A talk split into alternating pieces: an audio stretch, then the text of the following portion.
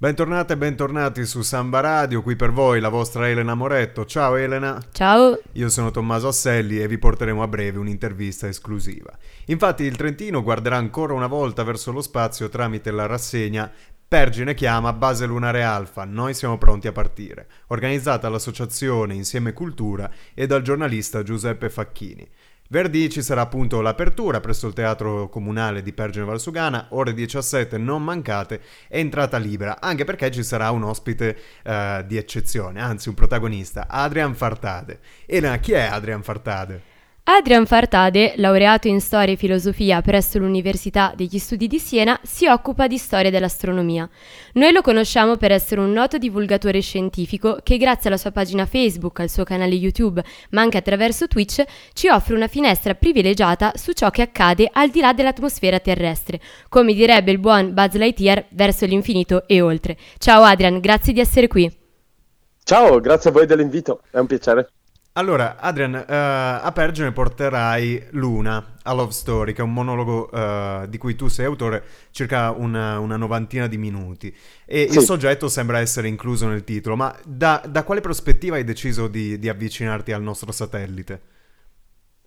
Ho cercato di raccontare la Luna in un, um, in un, momento che è assolutamente critico per il nostro futuro e che è anche uno dei più entusiasmanti perché stiamo per ritornare ora sulla Luna di nuovo con umani proprio questo decennio. E la prima missione di questo nuovo programma parte tra poche ore, uh, mentre stiamo registrando, e arriverà in futuro verso la Luna nelle prossime settimane eh, e se tutto va come previsto questo sarà il primo passo per dimostrare che sia il razzo che la nuova navicella funzionano e poter permetterci di mandare i, promi, i, primi esseri umani dai tempi delle missioni Apollo a tornare a mettere piedi sulla Luna. Ma questa volta non saranno lì solo per piantare una bandiera, uh, al momento non ci sono neanche bandiere previste, ma sarà una missione per costruire una futura base al polo sud della Luna, dove sappiamo che c'è ghiaccio, per permettere alla specie umana di diventare una specie interplanetaria durante questo secolo. Quindi una sorta di stazione di servizio. Sì, è il primo grande passo per permetterci di avere tutta l'infrastruttura, la tecnologia necessaria per poter andare poi dalla Luna verso altri posti nel Sistema Solare. Uh, in realtà il ghiaccio che è lì ci permette di avere sia carburante per poter andare via, ma anche in realtà tantissima, uh, t- tutto quello che ci serve per creare una base permanente lì, quindi per uh, avere acqua per le serre, per avere aria da respirare, per avere protezione dalle radiazioni, materiale con cui costruire. Tutto questo e molto altro è già disponibile sulla Luna e quindi eh, in futuro appunto ci aspetta solo la possibilità di costruire una città lì per chissà quante persone che andranno a vivere al polo sud lunare. Torna un po' di speranza a sentirti. E acqua, quindi anche idrogeno? Sì, sì, sì, c'è, c'è tantissimo idrogeno e presente sia all'interno uh, di depositi appunto di ghiaccio di acqua, ma è presente anche all'interno, come anche l'ossigeno, uh, di altri minerali. Quindi, per esempio, tutti i minerali che sono ossidati sulla superficie, um, quarzi anche, eccetera, possono contenere all'interno ossigeno che possiamo estrarre. Lo stesso succede con minerali che sono idrati, da cui possiamo estrarre idrogeno. Uh, Luca Parmitano, astronauta italiano, durante la sua permanenza sulla Stazione Spaziale Internazionale, ha fatto una missione in cui um, un esperimento in cui ha usato microbi per uh, permettere loro di mangiare attraverso le risorse di un piccolo frammento di meteorite per vedere come in futuro potremo sfruttare microbi come minatori per estrarre risorse dalla Luna o da altri posti nel Sistema Solare. Wow, affascinante, eh, veramente. Sì, sì, sì, sì. E questo è il motivo per cui seguire Link for You. Esattamente. e per venire venerdì.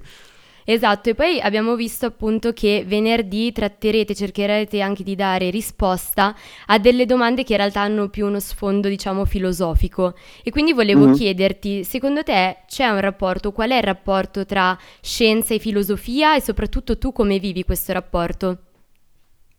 Um, scienza, beh, scienza è alla fine filosofia naturale.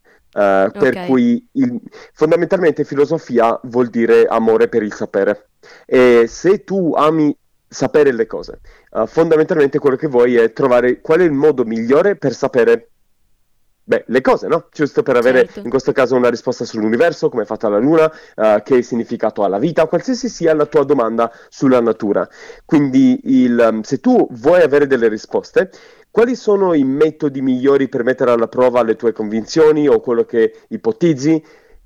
Il metodo scientifico è uno degli esempi. Uh, quindi fondamentalmente la scienza nasce all'interno del contesto della filosofia come un modo per verificare se quello che sappiamo del mondo effettivamente funziona. È uno strumento. Um, sono vari metodi scientifici che uh, concorrono a permetterci in vari campi di capire qualcosa di più del nostro passato, di noi stessi, del mondo intorno, per cui in astronomia per esempio si usa una variante, cioè, per esempio ci sono altre varianti che possono essere usate all'interno del mondo dell'archeologia. Uh, per sapere come era pos- fatto per esempio un mondo antico, una città che abbiamo trovato.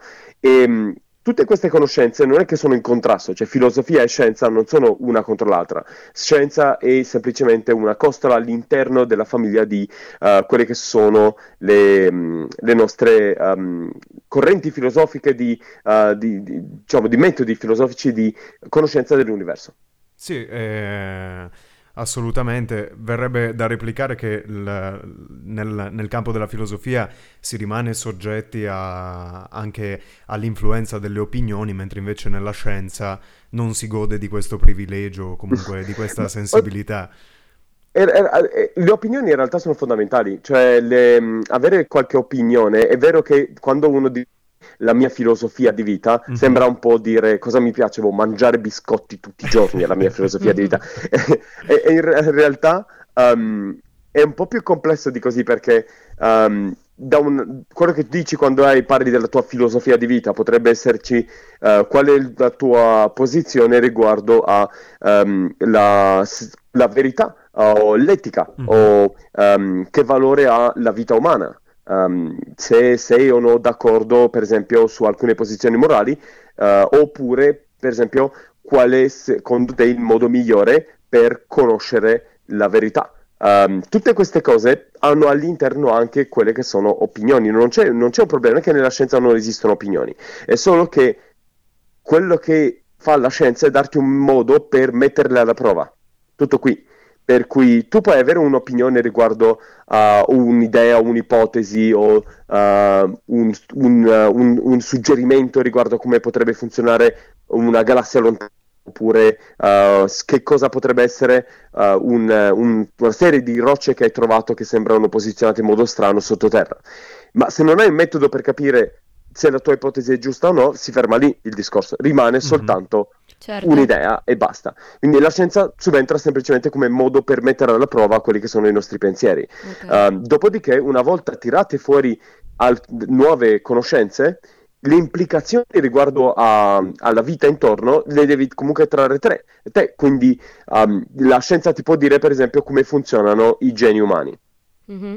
Tu sì. sei quello che dice se che ne so, i geni che uh, dicono che devi avere, um, cer- deve essere fatto in un certo modo, sono migliori di altri geni. Il fatto di dire che, ok, i geni che di- ti fanno essere, uh, che ne so, più robusto, con capelli più... lunghi, okay. o più grande, più basso, capelli biondi, uh, eccetera, eccetera, tutti questi, il fatto che siano uh, geni superiori o uh, geni che sono, dovrebbero, essere, dovrebbero essere di tutti o altro. Sono tue opinioni, giusto? Tu puoi inventare il fuoco. Il fatto che qualcuno dica che il fuoco va usato per bruciare case oppure per fare il cibo sì. non è qualcosa che riguarda la scienza. Quindi la scienza quindi... funge quasi da, da, banco prova per le, per le opinioni uh, della, della filosofia anche. Esatto, sono complementari e servono entrambe le cose. Non c'è nessuna garanzia che quello che facciamo è giusto in termini assoluti, per cui quello che funziona è mettere di continuo alla prova uh, quello che noi facciamo e lavorare insieme. E questo non significa che là fuori non c'è nessuna verità e tanto vale far, avere dubbi su qualsiasi cosa. E, certo. la, e semplicemente significa che poi la scienza ti permette di avere delle certezze Uh, in base a quei dati che co- conosci ovviamente, però applicando il metodo scientifico puoi vedere cosa è giusto e cosa no, al di là di quelle che sono poi dopo le tue opinioni in quel momento, quindi uh, è molto bello perché è l'unico modo che abbiamo, che conosciamo, che può permetterti anche di, di scoprire che è sbagliato. E, ehm, di arrivare alla al... verità. Di sì, oh, e, e, anche lì è fondamentale farlo in tanti, perché l'unico modo in cui la scienza può funzionare è se ogni um, esperimento, nuova prova, viene replicata anche da altri, perché tu non sai se quell'esperimento che hai fatto ha magari dentro dei bias um, dei, dei modi in cui ti sei ingannato che non hai notato. Mentre se lavori insieme ad altre persone che provano a fare il tuo stesso esperimento, magari loro notano delle cose che tu non avevi notato. E questa cosa è assolutamente fondamentale per riuscire a fare della scienza uh, fatta bene. Sì, sembra, si potrebbe quasi dire che la scienza si basa sullo, sullo scetticismo, sul, sul dubitare.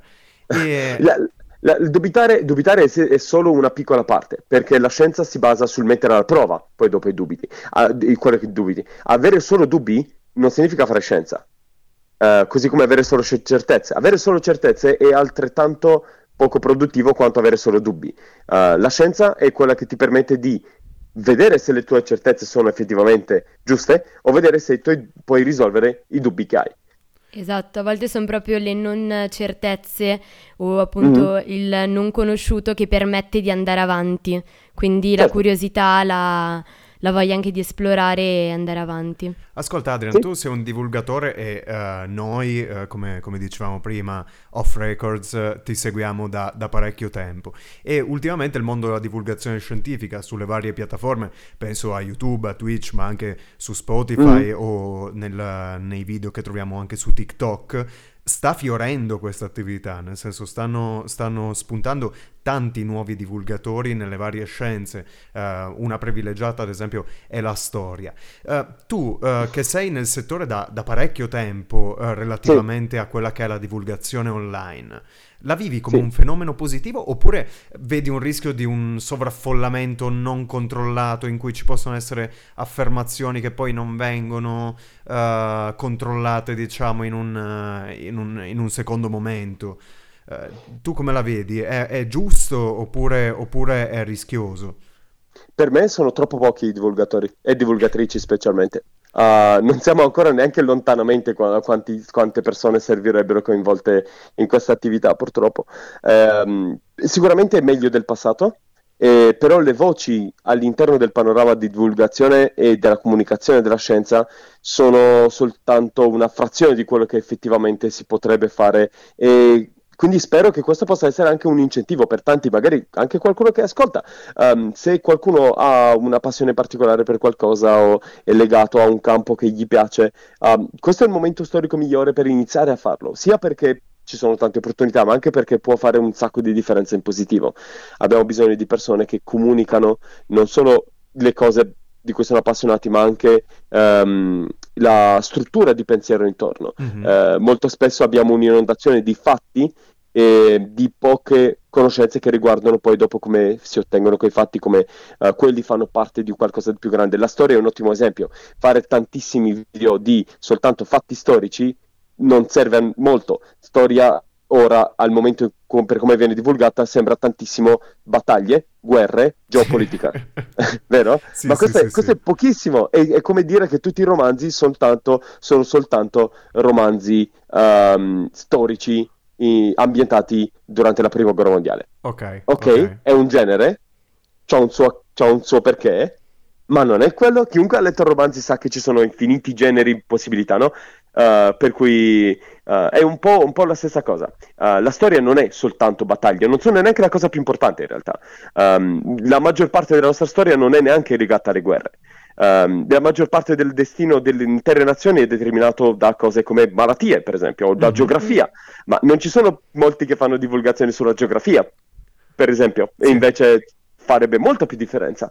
E, ehm, quindi ecco, questo mi, a me piace, ho la sensazione a volte che sembra che ci siano tante persone, eh, ma a volte ci perdiamo la, la, la, la um, sensazione di quanto ancora non è neanche sfiorato. Uh, non ci sono molte persone che parlano di architettura, per esempio, della storia dell'architettura, perché un palazzo è fatto in un modo o in un altro, la storia dietro il cibo, non ricette, ma proprio la storia di come mai le lasagne si chiamano così, quando hanno avuto inizio, in quale contesto uh, culturale. Ehm, Ragazzi, prendete la... nota. Eh. Esatto, eh? stiamo prendendo appunti. Storia del costume.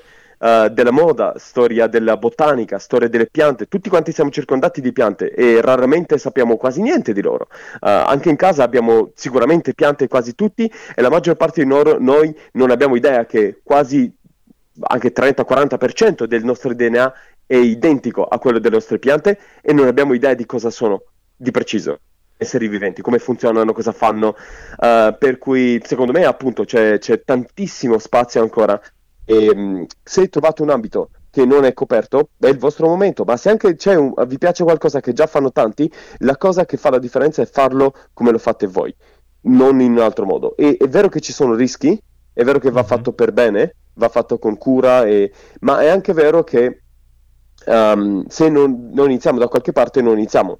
Quindi Sono d'accordo. Um, sì. credo che uh, è vero che in mezzo avere uh, tantissime nuove persone che lo fanno potrebbe av- portare anche persone che magari non sono brave, ma um, penso che sul lungo termine questo possa anche far uscire in mezzo anche tante altre che invece lo sono tanto.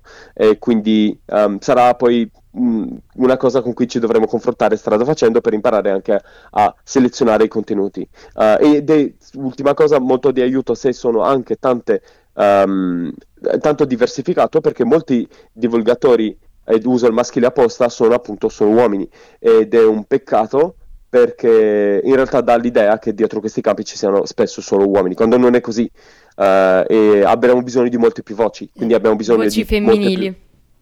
Sì, non solo femminili, ma persone che vengono da altre parti del mondo, con un background di culture diverse, di certo. storie diverse, uh, con persone con orientamenti sessuali diversi, con identità certo. di genere diverse. Più siamo diversi, più domande facciamo, più curiosità abbiamo. Se no, eh, se abbiamo le stesse persone che raccontano le stesse cose, fondamentalmente abbiamo la nostra stessa cultura che riflette su noi stessi le cose che siamo già. E non abbiamo una crescita, abbiamo bisogno di voci diverse. E quindi per questo penso che la divulgazione in questo momento, anche se sembra che sia molto di più del passato, è ancora pochissimo rispetto a quello che dovrebbe, potrebbe essere. E quindi ho grande fu- speranza verso le nuove generazioni di sì, futuro. anch'io, anche se uh, c'è un dibattito che si è aperto recentemente, uh, poi se, se, ci puoi far sapere anche il tuo pensiero in merito, uh, sulle lauree inutili, cioè quelle che poi creano una disoccupazione e... Mm-hmm soprattutto quelle in studi umanistici, anziché, anche se tu vieni dallo studio di materia umanistica certo, perché certo. hai fatto storia e, sì. e, quindi non esiste una scienza inutile, non esiste un sapere inutile, anche se poi il laureato andrà a, a fare un lavoro che non c'entra assolutamente nulla con il suo percorso eh. di studi, giusto? Sì, uh, è anche vero che tutte le lauree sono inutili, tutto lo studio è inutile, non, non, è che, non, non c'è niente che serve perché um, così per di default giusto? Sì, sì. Certo. cose inventate. No, abbiamo inventato noi i lavori. Uh, potresti dire che sì, però un, di un medico abbiamo bisogno.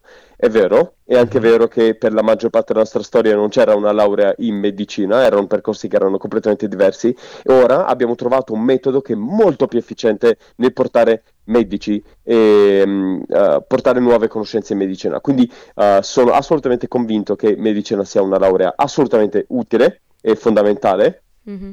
Però è anche vero che um, non è, come dire, è un prodotto di questa cultura. Sì, giusto? Certo. Sì, sì. Cioè, sì, è, è, è un, il fatto che il diventare medico sia fatto in questo modo è soltanto frutto di come ci siamo organizzati ora. Cioè, sì, abbiamo bisogno, giusto? Che cioè, sostanzialmente quello che vogliamo sono persone molto brave a occuparsi di, della salute delle persone quasi consenti, ma stiamo, stiamo, veramente volando, eh, quasi anche dato dalla, dalla, dalla paura eh, della morte che contrassegna questa, questa fase storica nel, nel, primo mondo, nel mondo occidentale, quindi proprio un ricorso alla medicina per allungare la propria vita il più possibile. Quindi forse sì, in passato forse non sarebbe stata vista nella stessa maniera. Sì, ma eh, al di là di, di, dell'importanza in sé di alcuni lavori rispetto ad altri, appunto mm-hmm. che è comunque un prodotto culturale, ma il fatto che per essere medico devi fare questo percorso di ora rispetto ad altri uh, possibili è, è, anche un prodotto di questa cultura, quindi non significa che uh, non c'è nessun altro modo che in futuro potremo inventare migliore di questo. E quindi quando noi diciamo che quali sono le lauree utili o no, Um, quello che secondo me a volte diamo per scontato è che il percorso di laurea, gli studi come li facciamo ora, siano per forza di cose il, l'unico metodo per avere conoscenza.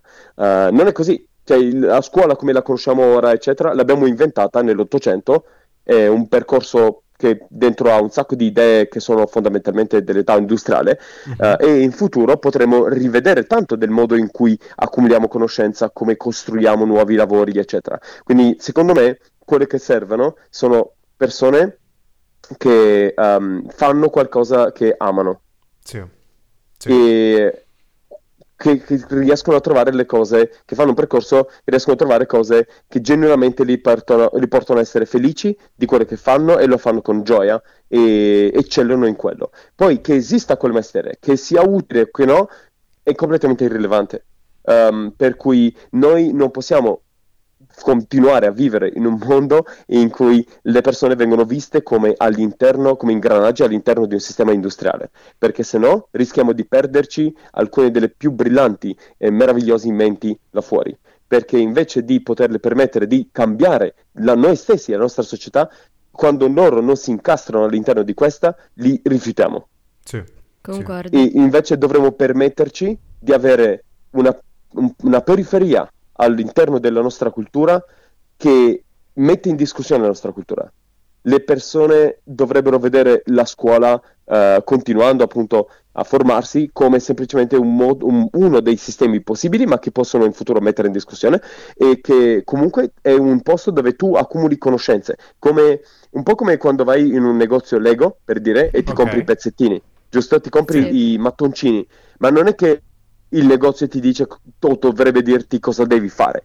Se tu vuoi fare un castello, una barca o qualcosa che nessuno ha mai visto prima, quello di- dipende da te. Um, quello per cui vai non è per imparare un mestiere a scuola, quello per cui vai sono le conoscenze, sono esatto. gli incontri uh, e credo che dovremmo iniziare a vedere la scuola come un percorso agricolturale, nel senso che dovremmo creare un terreno fertile che è mm, all'interno di scuole, musei, biblioteche, eccetera, della società, in cui uh, i, mm, le persone, da quando sono bambini, arrivano e sono come semi che possono crescere all'interno di questo mondo, scoprendo loro stessi, con i loro tempi, diventando ognuno una pianta diversa e unica. Che meraviglia, che meraviglia. E questo è di cui abbiamo bisogno. E se, se anche è vero che è difficile arrivare a questo proposito, uh, è vero, Um, non, il mondo non cambierà da un momento all'altro, ma è fondamentale avere una bussola, giusto? È vero sì, che non certo. arrivi, se ti perdi in mezzo al mare, non arrivi a, sulla spiaggia subito, ma se non hai la direzione verso dov'è la stella polare, per esempio, non, non ti aiuta. Uh, quindi ho bisogno di idee su come sarà un mondo in cui ci fa molto più piacere vivere uh, un mondo migliore, perché se non abbiamo quelle idee forti verso cui possiamo andare, e sostanzialmente continueremo a dire, ah vabbè, ma tanto questa cosa non è risolvibile, la scuola è sempre stata così, la scuola si fa sempre così mm. e restiamo qui e ci perdiamo in un bicchiere d'acqua, quando dovremmo pensare più in grande di così. Assolutamente, grazie mille Adrian. Veramente grazie, faremo tesoro di queste bellissime riflessioni fatte assieme. Eh, noi ci avviamo verso la conclusione di questa opportunità che abbiamo avuto e mh, mm, ricordando appunto del, dell'appuntamento che ci sarà questo venerdì 18 novembre ehm, al Teatro Comunale di Pergine Valsugana insieme appunto con ospite Adrian Fartate dalle 17 in poi ingresso libero. Quindi mi raccomando ragazzi non mancate, ci vediamo venerdì. Ci vediamo venerdì Adrian, grazie mille. Grazie ancora. Ciao. Ciao. ciao. ciao.